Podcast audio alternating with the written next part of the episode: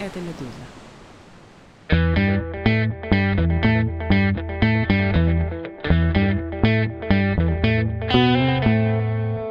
Здравствуйте, это «Что случилось?» Подкаст о новостях, которые долго остаются важными. У микрофона Владислав Горин. Здесь журналистка «Медузы», ведущая подкаста «Отрицательный рост» Маргарита Лютова. Привет. Привет рискну поставить тебя в неловкое положение, то есть похвалю при тебе, твой подкаст. На этой неделе вышел последний эпизод первого сезона «Отрицательного роста». Кто не слышал, послушайте, очень хороший подкаст. Кто слышал и хочет еще, считайте, что этот наш разговор — это продолжение, бонус, бабье лето подкаста «Отрицательный рост». Это светская часть, дорогая Маргарита. Теперь деловая. Мы тут с тобой собрались, чтобы поговорить о дефиците рабочей силы в России. Есть повод, я по «Медузе» могу могу прочитать новость от 4 декабря 2023 года. Россия столкнулась с дефицитом рабочей силы, считают аналитики консалтинговой компании «Яков и партнеры», ранее российское подразделение McKinsey. Нехватка работников будет только нарастать и к 2030 году достигнет 2-4 миллионов человек, следует из подготовленного компанией обзора российского рынка труда.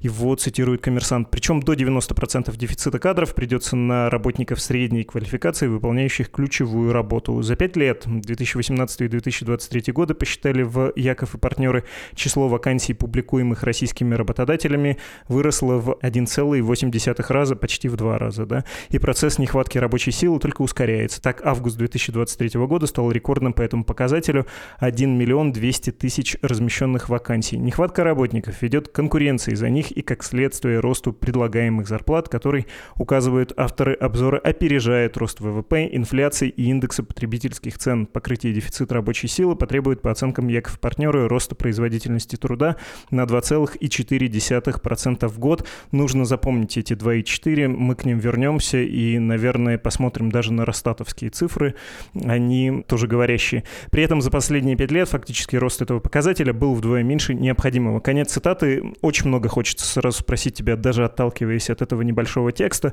но сперва можно я немножко побрюзжу? Я также делал, когда мы с тобой разговаривали это было недавно про закредитованность россиян. Там я возмущался в духе Олега Тинькова. Ну сколько можно? Мол, про закредитованность россиян говорят много лет. Про дефицит на рынке труда тоже бесконечно долго говорят и добавляют, да, про производительность труда, про потребность рабочей силы средней квалификации, про необходимость привлекать э, людей и, может быть, доучивать из других стран и регионов. Только в этом году Путин и Набиулина про это говорили. Так что давай окунемся в прошлое и снова, ну вот, прости мне этот брюзжащий тон, посомневаемся с таким прищуром на это, посмотрим на десятилетие вот этих разговоров. Ну, то есть проблема есть, сколько она существует и насколько серьезно. Ты знаешь, всегда рада тебя поддержать в брюзжании, но не в этот раз. Дело в том, что ты абсолютно прав. Годами российский бизнес жалуется на дефицит кадров. Тут отдельный вопрос, который всегда надо держать в уме. Скорее всего, когда какая-нибудь российская компания говорит о том, что у нее нехватка кадров, надо мысленно добавлять нехватка кадров при текущих зарплатах. Да, то есть многие компании не хотят или не могут себе позволить э, повышать зарплаты, и поэтому жалуются, никто не идет работать. Что ж такое? На самом деле это не то, что компании такие жадные, они просто реально не могут себе этого позволить. Об этом можно говорить отдельно, но вот по поводу того, что многие годы мы это слышим. На самом деле, да, то есть даже если взять там 2021 год, есть такие специальные опросы бизнеса, которые регулярно проводят, э, в том числе, например, Институт Гайдара, это независимая все-таки институция, которая занимается экономическим анализом в России. Так вот, они годами опрашивают, и в 2021 году это было примерно каждая третья компания говорили о том, что у них не хватает кадров. Так вот, в конце 2022 года в том же самом опросе об этом говорила уже каждая вторая компания. То есть у половины компаний по сравнению с третью раньше в довоенные времена теперь стоит эта острая проблема. Да, опять же, часть этого – это действительно невозможность нанять при тех зарплатах, которые может себе позволить эта компания. Да, вторая проблема действительно в том, что работников не хватает, и здесь интересно задаться вопросом, как же так вышло и куда они все делись.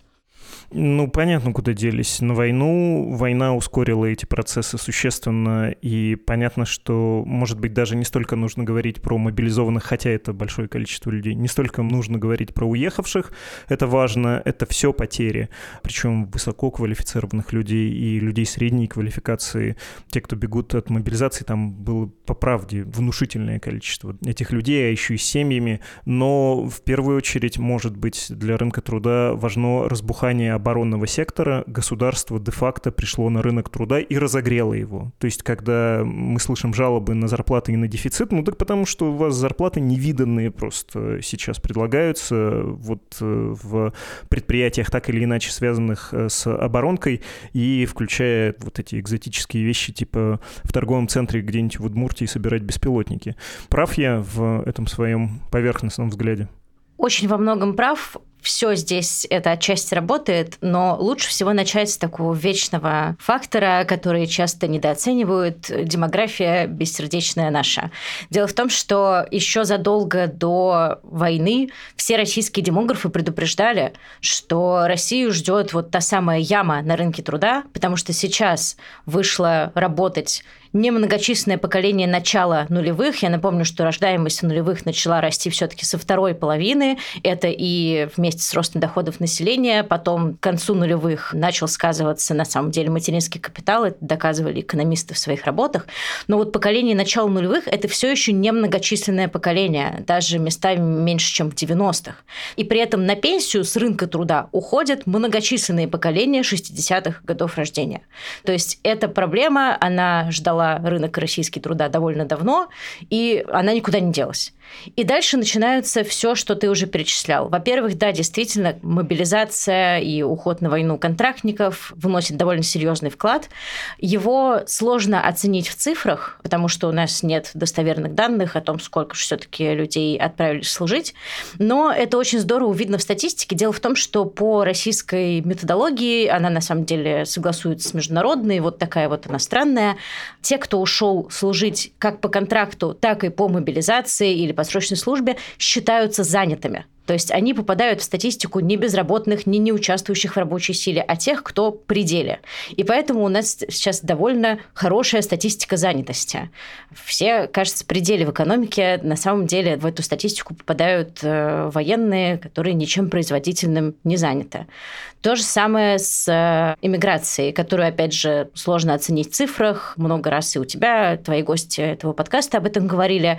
Ну, если даже мы возьмем там какую-то минимальную оценку, это все равно серьезный вклад. Дело в том, что, опять же, многие из этих людей продолжают числиться занятыми, если они, например, работают удаленно на российские компании, а кто-то никак пока не учтен статистикой, потому что она не успевает за такими стремительными событиями, которые мы наблюдали в прошедшие полтора года, и просто те рабочие места, которые занимали уехавшие, скорее всего, их как-то вот сейчас надо заполнять. В общем, это тоже фактор. И, конечно же, важнейший фактор – это то, как государство разогрело экономику. Это скорее, да, про то, что сильнейший рост занятости мы сейчас наблюдаем. И предприятия, которые не попали под всю эту замечательную раздачу льготных кредитов на оборонные или импортозамещающие важные для государства производства, конечно же, страдают от недостатка кадров, потому что все действительно идут на более высокие зарплаты туда, где их предлагают, туда, где набирают людей работать как на оборонных предприятиях по три смены. Соответственно, соответственно, вся остальная гражданская часть экономики, она недополучает тех самых трудящихся или не может их нанять на те зарплаты, которые позволительны для гражданского бизнеса, не имеющего государственной поддержки. Еще один интересный фактор, интересный взгляд на российский рынок труда состоит в том, что, вот, казалось бы, в 2022 году во многих отраслях был гигантский спад. Был гигантский спад, например, в автомобилестроении из-за того, что иностранные производители покидали российские совместные производства, они останавливались, был огромный спад в гражданском машиностроении. Но при этом на рынок труда не вышло огромное количество работников, да, которых больше не могли обеспечивать зарплатами их предприятия, да, потому что увольнять во время кризисов в России особенно не принято. Это дело социально опасное. Губернатор не порадуется, может прийти прокуратура. Поэтому людей отправляют в там, какие-нибудь неоплачиваемые отпуска, отправляют в простой. Это такая отдельная категория. И они по-прежнему числятся занятыми. То есть в статистике все замечательно. А на самом деле не работает экономика. То есть эта занятость э, не говорит о том, что в экономике все замечательно и настолько бурно идут все процессы, что пришлось всех людей определить на рабочие места. Так вот, одновременно одних не увольняют, и они сидят без дела, и в то же время появляются какие-то худо-бедно новые бизнесы, ну, как, например, по ввозу серого импорта, или расширяется производство чего-то российского, которое должно прийти на смену импортному, и туда тоже набираются какие-то кадры. И вот получается, что занятость просто огромная, безработица крошечная. Есть отдельные статистические хитрости с этим. Ну, в общем, в целом тренд действительно такой, как показывает вот эта рекордная статистика, что занятых вроде как получается очень много, и до той степени много, что не хватает новых работающих. Ну, я понимаю хитрости со статистикой и вообще специфику учета занятости в Российской Федерации, и во многом это искусственно делается, и еще в 90-е, кстати, делалось, в том числе с учащимися. Вот хоть как-то учитесь, хоть как-то чем-то мы вас займем, э, постараемся не отчислять, может, даже, чтобы вы не выходили на рынок труда, вообще не были неприкаянными, или там завод не работает, работает частично, работает э, по четным или нечетным дням, зарплата не платится, но занятость традиционно высокая в России. Если взглянуть на зарплату у этих как бы работающих, там можно и всплакнуть, конечно, очень часто до сих пор. Но зарплату ты не обманешь, рынок ты не обманешь. Если растет запрос на работников и готовы работодатели предлагать большие суммы, значит, существует действительно дисбаланс, дефицит. Можно ли как-то зафиксировать, где не хватает людей и в каких отраслях готовы платить за то, чтобы из других отраслей люди приходили, там, не знаю, позже уходили на пенсию? пенсию. Кажется, это немножечко две разные группы отраслей. Готовы платить те, у кого есть э, свалившиеся во многом с неба деньги, а именно государственные заказы, льготные кредиты от государства. Мы их уже много раз назвали. Это оборонные производства. Вместе с этим это строительство, которое ведется на аннексированных территориях. Даже в одном из отчетов Центрального банка, который называется «Доклад о региональной экономике», это такой сбор происходящего на местах местах, как э, любят говорить чиновники. И вот с мест передают, например, что строителей не хватает в южных регионах, потому что им на аннексированных территориях предлагают зарплаты от 100 тысяч рублей, которые совершенно не виданы в этой отрасли, даже при ее там, разогреве благодаря льготной ипотеке. И вот один из примеров, да, что есть отрасль, которая местами готова предлагать повышенные зарплаты, да, а в остальных э, регионах не будет хватать сотрудников там, в том же самом строительстве. А так так, э, да, возвращаясь, э, куда переманивают, э, помимо оборонных производств, есть очень большой рост зарплат в финансовом секторе. У банков времена неплохие, тоже, опять же, спасибо государству, спасибо льготной ипотеке, есть хороший финансовый результат, есть ресурсы на найм.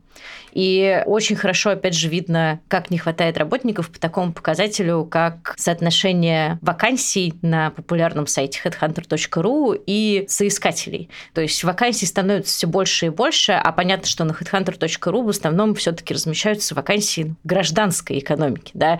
Там, конечно, можно всякое встретить, и там бывает росгвардейцев ищут, и на оборонных производствах появляются какие-то вакансии на HeadHunter, но тем не менее большинство это все-таки гражданские специальности. Так вот, э, этих вакансий становится стремительно больше, а резюме становится меньше. И специалисты самого HeadHunter смотрят на это с удивлением, все экономисты тоже следят за этим показателем, он помогает тоже лучше оценивать, что происходит на российском рынке труда, не только пользуясь э, классической статистикой безработицы, и это на самом деле удивительная вещь, такого не было. То есть разрыв между спросом на работников и, что называется, предложением, да, то есть тех, кто готов приступить к работе, тех, кто ее ищет и оставляет свои резюме, он рекордный. Здесь много звучит слово рекорд, рекордно низкая безработица, рекордно высокая занятость. К этим показателям можно долго придираться, но вот разрыв между соискателями и вакансиями – это действительно удивительная вещь, и это, наверное, лучший показатель того, что на самом деле в экономике просто мало работников, помимо всего прочего.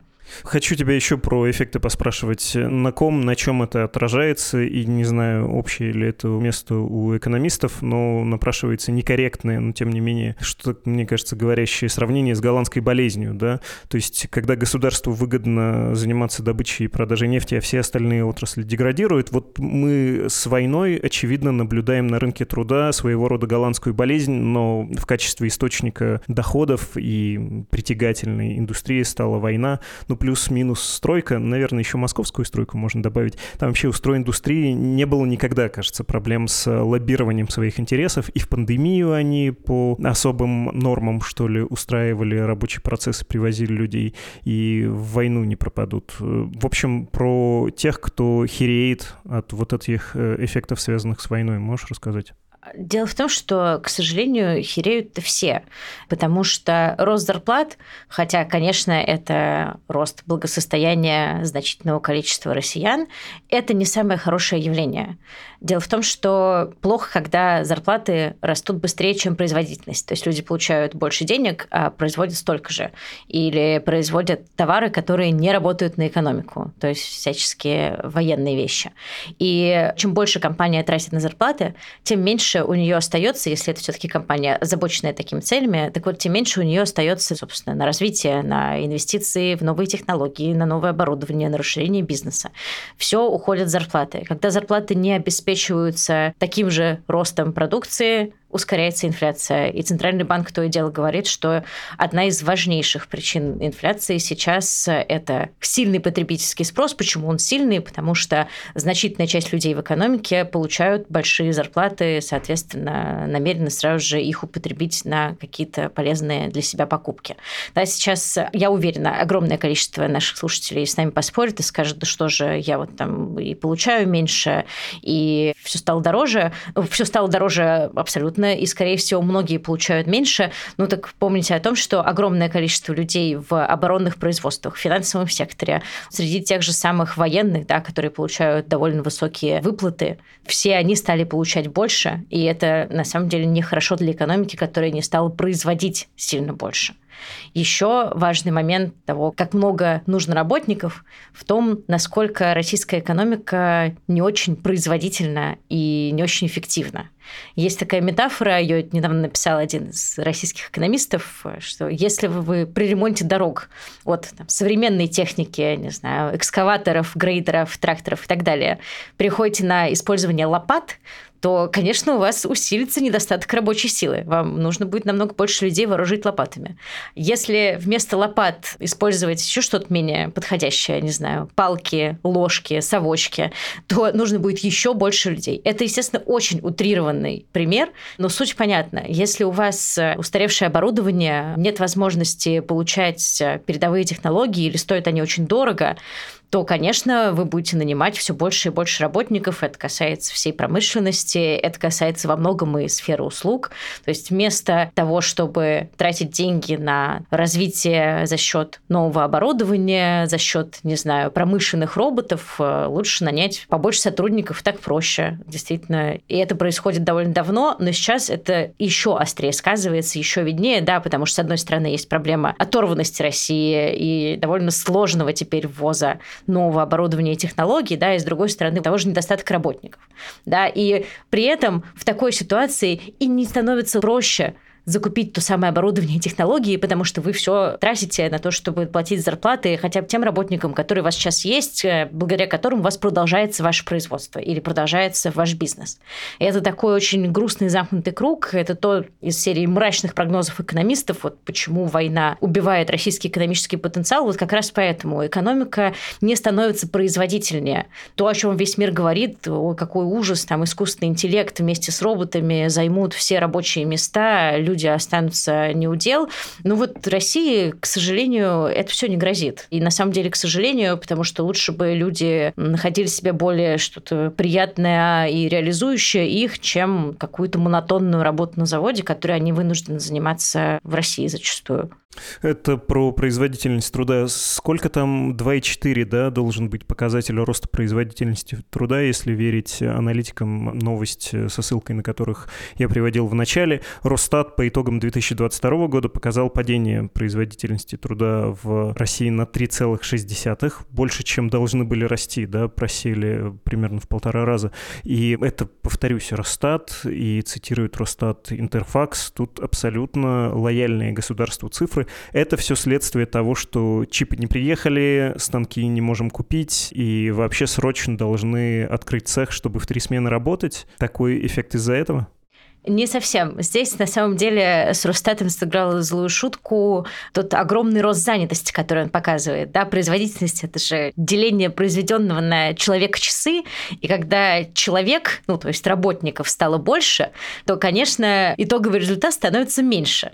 То есть, когда вы показываете совершенно рекордную занятость, э, вот сейчас чаще Росстат э, и российские власти говорят о рекордно низкой безработице, но есть еще один рекорд.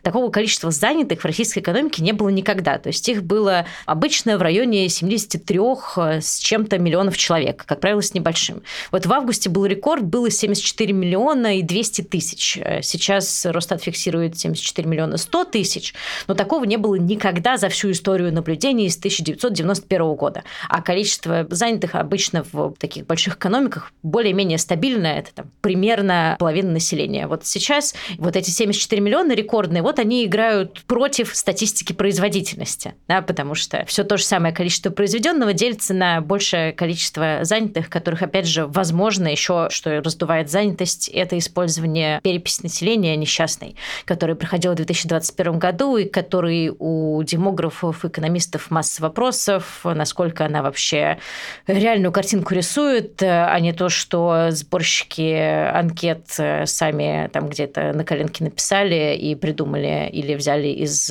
то, что называется, домовых книг людей, а не реальных россиян переписывали. Так вот, эта раздутая занятость, да, она снизила статистику производительности, но не то, чтобы с производительностью все было замечательно. Если бы занятых не стало резко так рекордно много, долгие годы российская производительность стагнирует, она меньше 40% от производительности средней по Евросоюзу, от производительности Германии, там еще хуже результат. Обычно вот сравнивает как раз относительно страны, чтобы понимать разрыв разрыв да, между лидерами и теми, кто, по идее, должен пытаться их догнать. Вот Россия долгие годы ничего не могла догнать, а, и падала производительность, которая как раз вот порождается новыми технологиями. Да. В производительности есть несколько факторов. Есть, а, собственно, люди, есть капитал, а есть вот то, что на экономическом языке называется многофакторная производительность. Это вот такой остаток, да, который мы не можем сразу объяснить цифрами там, людей и капитала. Капитал капитала в смысле и оборудования само по себе, просто вот его наличие, да, и там земли и финансирования, да, вот есть остаток, который как раз это инновации, это какие-то новые организационные схемы, в общем, все то, что двигает экономики вперед. Вот многофакторная производительность российская стагнировала и даже падала уже много лет, и понятное дело, что чипы не ввезли, как ты сказал, убрали европейских менеджеров, можно долго перечислять, перечислять. Э, лучше от этого не стало. Мы это чуть позже худо-бедно увидим в статистике. Ну вот пока, да, удивительный факт, что Росстат показывает что-то плохое, да, вперед э, более важных данных. Ты сказал в районе 40% от европейской производительности труда в России. Я видел и похлеще цифру про то, что в три раза меньше, чем в Германии. То есть вот так в среднем один работник в Соединенных Штатах делает то, что делают пять в Российской Федерации, и это связано, ты объяснила, с капиталом и с другими факторами. То есть, ну, совсем по-простому, у нас копают лопатами, а там на экскаваторе это все делают.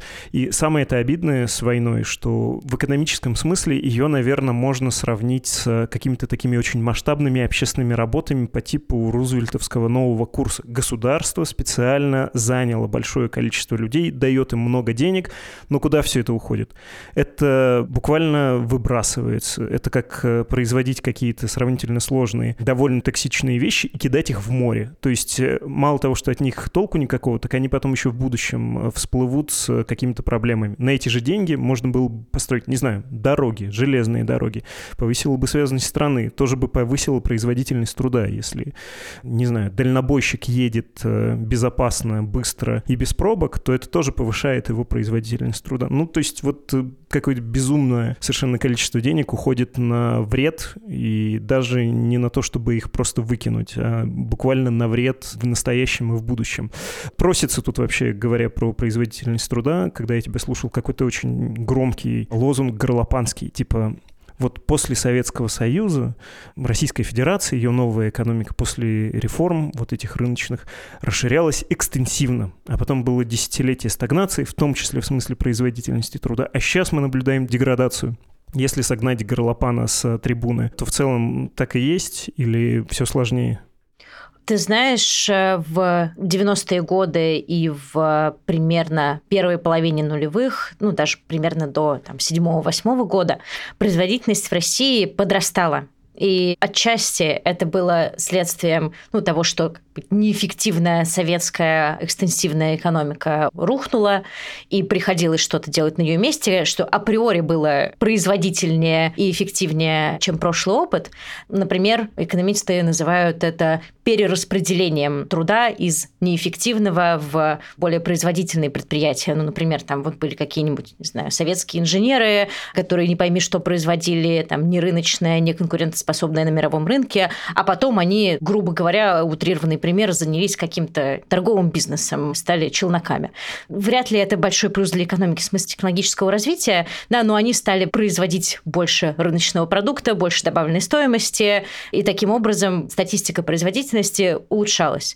Улучшалось то, что называется вооруженность оборудованием. Да, то есть оно действительно становилось не везде, далеко не везде, но тем не менее кое-где лучше. И где-то вот до середины нулевых, до 7-8 года с производительностью было все не так плохо. А дальше начались проблемы, что с одной стороны лимит вот этого отскока от 90-х закончился, да, вот этого перераспределения из совсем неэффективного в чуть более эффективное, появление каких-то новых бизнесов,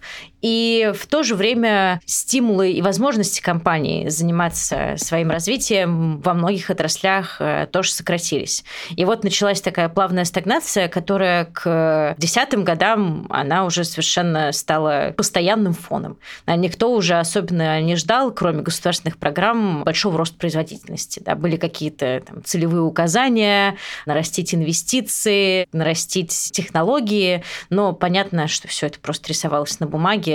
Была там, например, замечательная программа по внедрению инноваций, которая, понятно, при Дмитрии Медведеве президенте началась, потом при Дмитрии Медведеве премьере как-то должна была продолжаться. Какой процент продукции каждой компании следует считать инновационной. Ну вот там, например, РЖД отчитывалась об инновациях, да, инновации там считались какие-то новые формы отчетности. Инновации считалось создание какого-то департамента по инновациям буквально. И даже при такой вот смешной статистике все равно доля инновационной продукции в России – это какие-то единицы процентов. Там, для сравнения, в Индии это около 20% было в середине десятых. Ну, то есть разрыв, он даже не с такими странами, как там, Германия или США, разрыв и с теми странами, с которыми Россия строит в кавычках дружественные отношения, которые ее приятели по там, блоку БРИКС и должны быть вроде бы как-то на схожем уровне, но и от них во многом, к сожалению, Россия экономически отставала.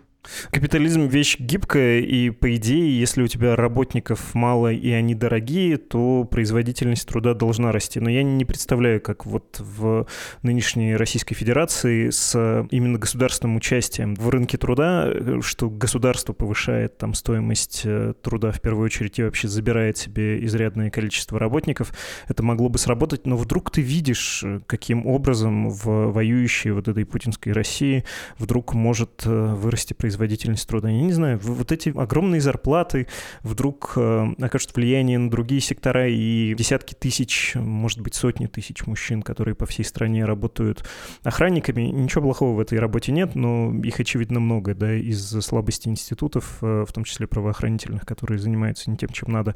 Есть вот какой-то резерв, кажется, в этом. Вот они пойдут, тоже встанут к станку, и примерно тот же пример, что с советскими инженерами. Будут производить рыночный продукт? Или это все не сработает, так не будет? Ну, давай специально представим себе очень радужную картинку. Какая-нибудь российская компания «Ромашка» собирается заняться настоящим импортозамещением, производить, э, не знаю, бытовую химию, потому что многие позиции привычных брендов бытовой химии, как я понимаю, сейчас в России недоступны либо по цене, либо просто физически они не завозятся. Вот замечательная идея сделать что-то качественное и похожее на аналоги. Этой компании потребуется какая-то рецептура, она вряд ли может потратить годы на то, чтобы вести собственные исследования, нанимать химиков окей, э, допустим, она купит где-нибудь в Китае или в другой дружественной стране, собственно, технологию, рецептуру оборудования. Ей для этого, скорее всего, потребуются заемные средства, потому что собственных э, где бы ей взять. А заемные средства она вряд ли сейчас э, получит под процент, который она сможет обслуживать, если это не будет частью какой-нибудь специальной льготной государственной программы. Ну, например, ей повезло, и есть какая-нибудь программа поддержки малого, среднего импортозамещающего бизнеса, и действительно она есть не на бумаге, а можно туда пробиться, можно собрать все необходимые документы, окей, получили кредит, все это начали закупать. Дальше нужно получить массу замечательных разрешений, лицензий, надо присоединиться к электросетям, если это ну, прям полноценное производство.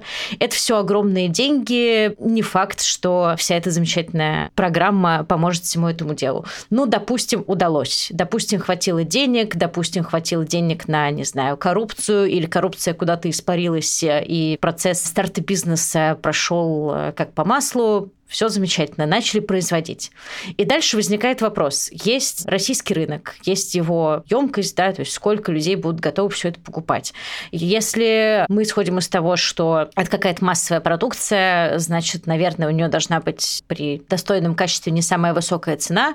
То есть нужно производить очень много, чтобы это поддерживало компанию дальше на плаву. Да? Нужно выигрывать от эффекта масштаба. Найдет ли компания себя на российском рынке? Хватит ли людей с соответствующим уровнем дохода, чтобы все это приобретать и чтобы при этом поддерживать качество. И главное, а зачем поддерживать качество, если у многих россиян не будет никаких аналогов э, вместо продукции у ромашка, если ничего больше нет, если есть что-то еще более низкого качества давних производителей российских э, или откуда-нибудь э, из соседних стран ввезенное, да, не то, что делалось, не знаю, по стандартам тем же самым немецким. Много мы вспоминаем Германию сегодня.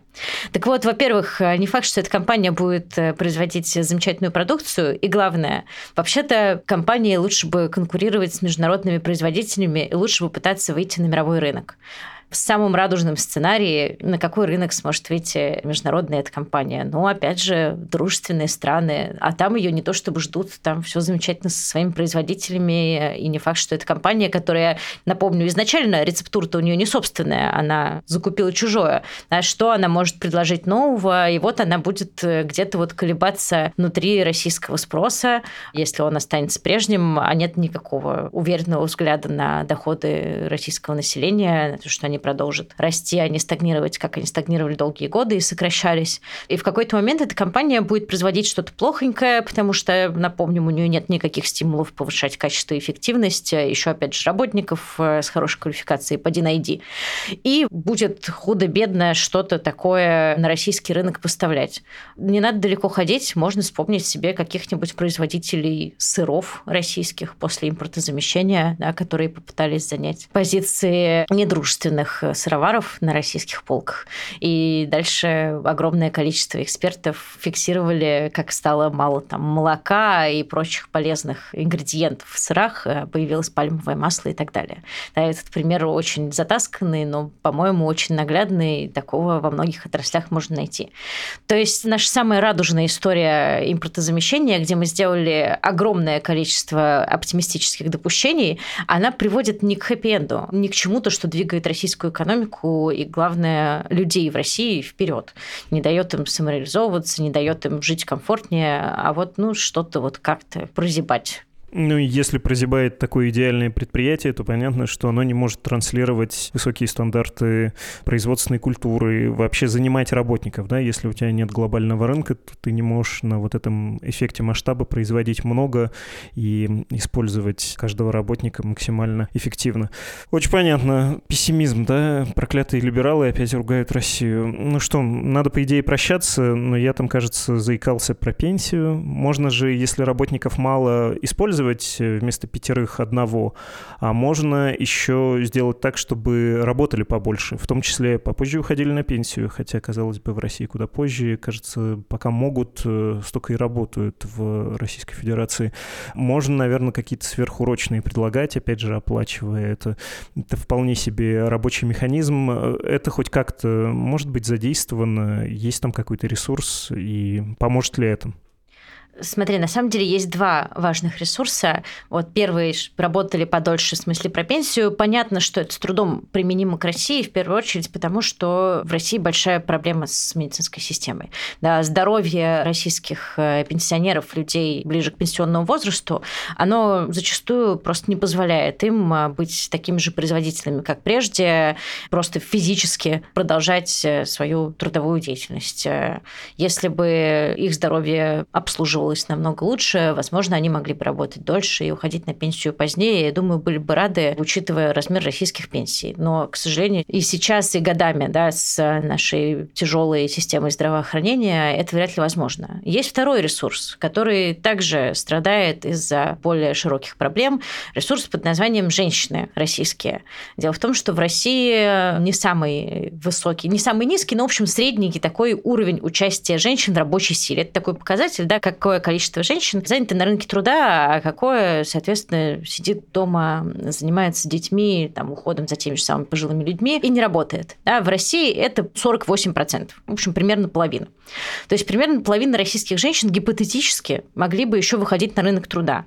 И здесь, опять же, мы возвращаемся уже теперь не к системе здравоохранения, а к системе образования, системе социального обеспечения, да, потому что у этих женщин должна быть возможность отдать ребенка в нормальный садик, иметь возможность возможность пользоваться услугами нянь, отдавать ребенка в какие-то секции, чтобы его после школы не надо было забирать и сидеть с ним. Точно так же должен быть э, какая-то система доступного ухода за пожилыми родственниками. Все это, как правило, тоже ложится на женщин, которые не могут себе позволить работать, да, а вот должны ухаживать за членами своей семьи просто потому, что нет никакой другой возможности.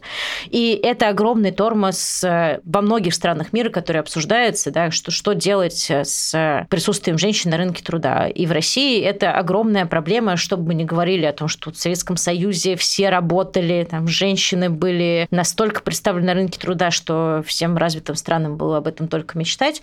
На самом деле, конечно, мы вернулись в ситуацию сейчас, когда нельзя принудительно заставить женщину бросить своего ребенка там в ясли, как это часто происходило в Советском Союзе, да и ясель этих особенно уже нет, даже если кто-то попытался заставить.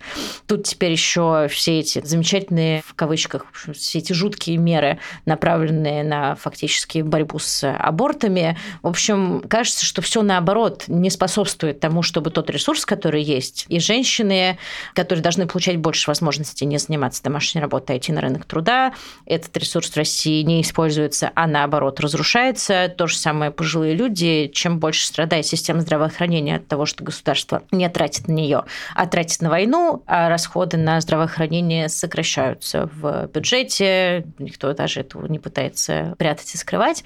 То есть и этот ресурс в виде того, что пенсионеры могли бы, хотя будущие пенсионеры, становиться здоровее, тоже не используется и наоборот только разрушается.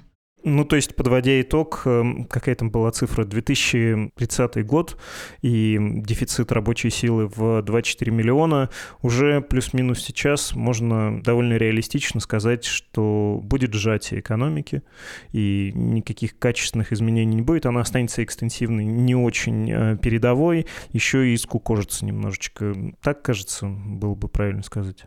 Ну, к сожалению, выглядит так. Опять же, сжатие рабочей силы – это не только российская проблема, это не то, что либералы ругают одну только Россию. Это на самом деле всемирная проблема. Не так давно Всемирный банк выпускал огромный доклад э, о взгляде как раз до 1935 года, в общем, на ближайшие десятилетия, называл это десятилетие буквально потерянным во многом потому, что и развитые, и развивающиеся страны пока еще не придумали, как наилучшим образом справляться с тем, что называется старение населения, поколения, да, с тем, что доля старшего поколения, которое работать уже не может или может, но не так производительно, как э, в своих более юных возрастах, эта доля растет, а доля работающих сокращается или стагнирует.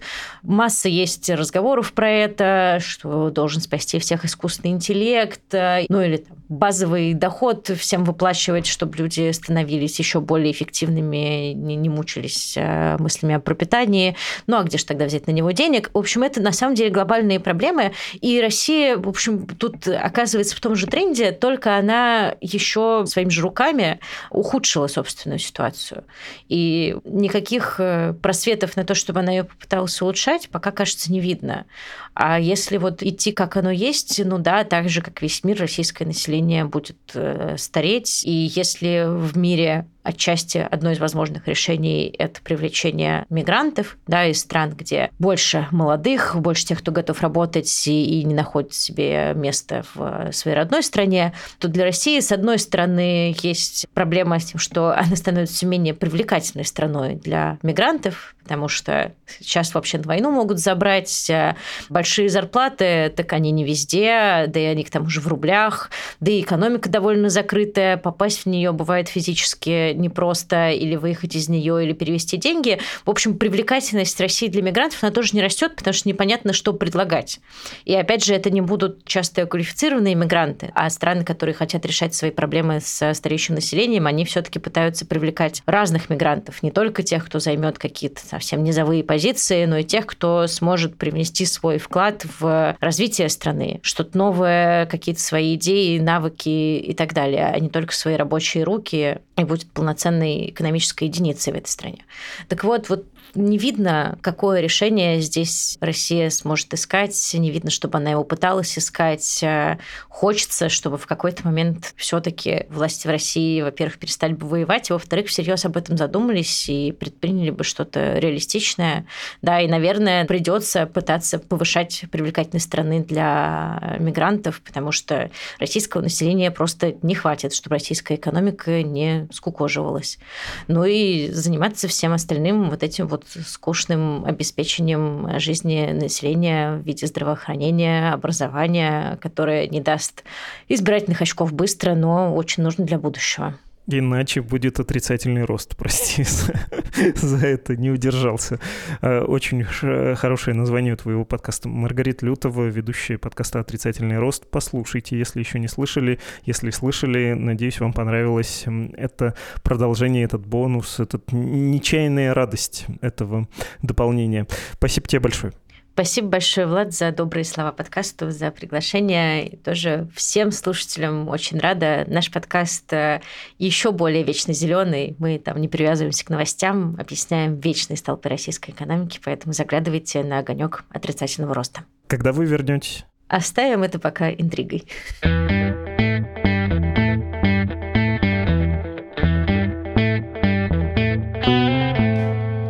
Прощание хочу попросить вас, или точнее напомнить, если вы слушаете на какой-то удобной для вас платформе наш подкаст, потрудитесь, пожалуйста, озаботьтесь, заведите себе еще одну альтернативную платформу. Самое лучшее решение — это вообще-то наше приложение, приложение Медузы, потому что, во-первых, оно умеет обходить блокировки, и можно специально эту функцию включить. Безусловно, ее нужно включить, если вы находитесь в Российской Федерации. Периодическое обновление приложения позволяет обновлять арсенал средств средств борьбы с блокировками в России. Кроме того, пусть это будет небольшая интрига, в ближайшее время обновление приложения принесет новые функции, хорошие. Это хорошие новости, хорошие функции. Пожалуйста, обновитесь, если еще не обновились, или сделайте это в ближайшее время. Про новую функцию, точнее даже про целый новый раздел обязательно отдельно тоже сообщу, расскажу. Спасибо всем, кто комментирует наши ролики и ставит им лайки в YouTube. Эта платформа одна из самых динамичных. Пока ее жилье в Российской Федерации не заблокировали. Очень приятно, что вы там собираетесь, и очень здорово смотреть на цифры, особенно некоторых отдельных эпизодов. Продолжайте, пожалуйста, и лайкать, и слушать, и подписываться, и комментировать. Если хотите написать нам о чем-то лично, то, пожалуйста, email подкаст собакамедуза.io. Ну и да, я все время это говорю, но это довольно важно. Медуза существует за ваш, за счет аудитории счет. Так что, если у вас есть возможность поддержать нас финансово, сделайте это, пожалуйста, но думайте о своей безопасности. О том, как избежать проблем, особенно если вы в России, и при этом помочь нам, можно прочитать по ссылке в описании, там, где написано «Как помочь Медузе». Это был подкаст «Что случилось?», посвященный новостям, которые долго остаются важными. Всего доброго, до встречи.